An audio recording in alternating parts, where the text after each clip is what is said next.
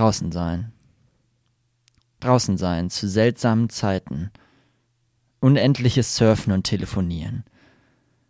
Von Platon hat man selbst eigentlich sehr wenig, denn er hat kaum Geschriebenes hinterlassen, wie die Lehre eines siebten Kontinentes als Gegengewicht zum globalen Norden. Denn sehen Sie, wenn man hier den Stift reinsteckt und das Papier dann biegt, wird Folgendes. Jeden Tag erklärt mir mein Vater unsere Planeten. Und jede Nacht, abgelenkt von den Geistern meines Gehirns, vergesse ich, was er mir sagt. Tief schreckliche Nacht. Es gibt kaum eine Instanz, die so schreckhafte Dinge tut wie du. Ich weigere mich, das auszuführen. So auch in der Nacht, in der C und T dem Silvesterspektakel auf dem Messegelände beiwohnten, wir aber hingestreckt auf unseren Betten lagen. Es ist eine Krankheit, eine einzige. Was habe ich nicht alles gesehen, was ich nicht durch einen guten Softwarekrieg hätte aus der Welt schaffen lassen, auf dem Gelände von H&D Z.B, auf dem wir noch Jahre später vor EVTL Drogendealern davonliefen und den Abhang runter in Deckung sprangen. Zu seltsamen Zeiten waren wir da draußen. Ich glaube es kaum, wenn ich heute den Platz auf meiner SIM-Card anguck. Zusammenfassend lässt sich aber sagen, dass bisher immer alles zu spät kam. Jede Lösung und jedes Problem, jede Träne für etwas, das nicht mehr aufgehalten werden konnte. Es ist wie Politik. Gegebenenfalls willst du dir das notieren. Es ist wahr. Nicht immer springt man zwischen Städten hin, so mühelos und her mit solcher Präzision, wie wenn man Fahrradwege surft im Traum. Es ergeben sich die Transitionen, die man höchstens Städtearchitekten Asiens zuschreiben würde, aber mit mehr Grün, wenn man von oben aus die Stadt betrachtet. Die ganze Stadt ein Lebewesen, ein Virus oder eine Krankheit, mit jedem Ding an seinem Platz und jedem Menschen dort, wohin er auch gehört.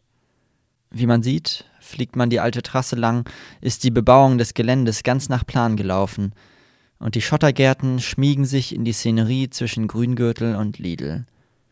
Wunderbar.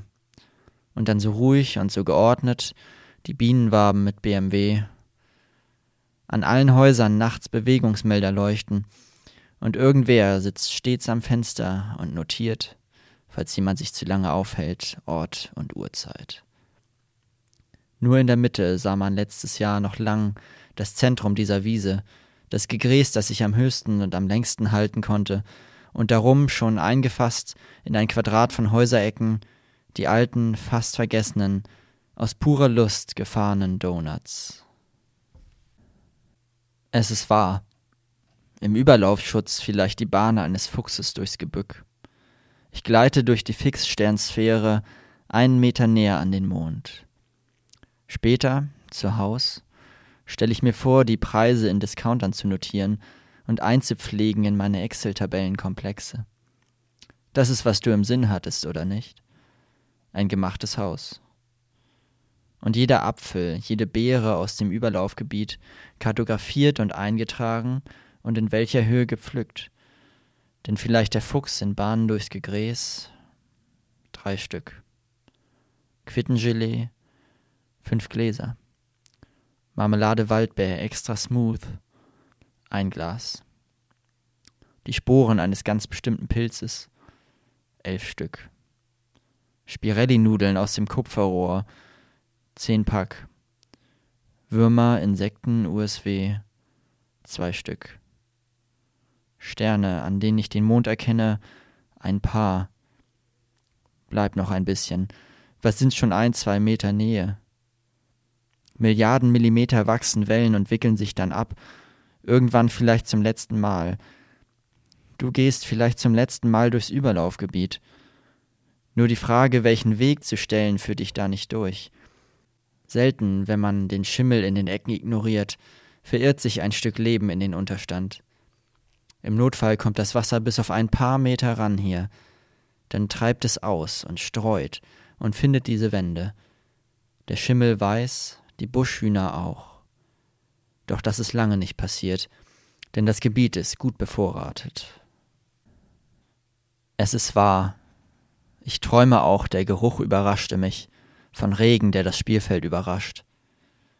Die Löcher in den Zäunen, die Tore für die Kleinen und die Großen und hinter Maschendrahtgestrüpp, der Müll, die Schienen, ein Gewirr aus einem Guss. Nudelsalat, die Lucky Strikes und feinen Pralinen waren hier, bevor sie umgesiedelt wurden. Überall erheben Brombeeren Anspruch auf den Platz als Hecke.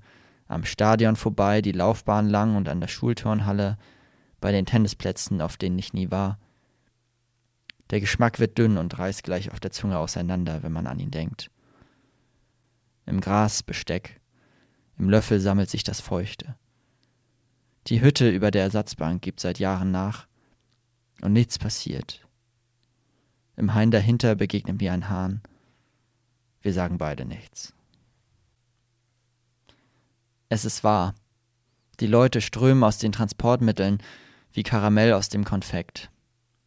Die Straßenbahnen klebrig und vergällt. Warum noch umziehen? Du kannst auch gleich Privatinsolvenz anmelden. Unzählige Welten hinter einer Biegung des Meeres, die jemandem habhaft werden wollen. Weißt du, als du durch die menschenleere Stadt schlichst, auf der Suche nach Selen? Still war das Parkhaus nach Ladenschluss. Die Gullis lauter als das Pflaster, obwohl auch in den Kanälen das Wasser stand statt floss. Mürbe hat man uns gemacht, mit Stau auf drei Spuren, mürbe und müde, und nun ist niemand mehr hier. Die Straßen sind in den Händen ihrer Feinde. Versuche außerdem, dir den Zopp zu vergegenwärtigen, mit einem Bus pro Stunde und den Dosen Monster Energy in jeder Ecke. Profitabel wäre das mit einem Rucksack, keine Frage. Wir werden das fortführen, aber anders. Na gut, die Schokolade muss fürs Erste reichen, aus dem Schleswiger Karstadt im Sommer 09, der jetzt nicht mehr steht.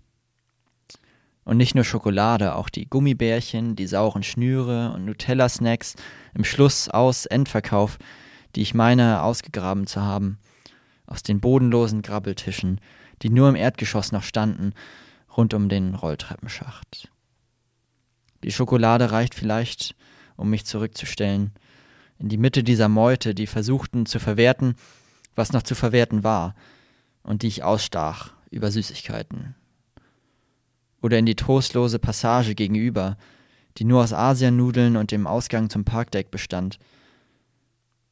Aber es ist vorbei, das Gebäude geebnet und der Boden gesalzen. Man denke an die Wanderbewegungen, die Folgen, die Versandung der Schlei, das Verlassen der Marschen und Zurückrücken des Hinterlandes an den Rand unserer Aufmerksamkeit.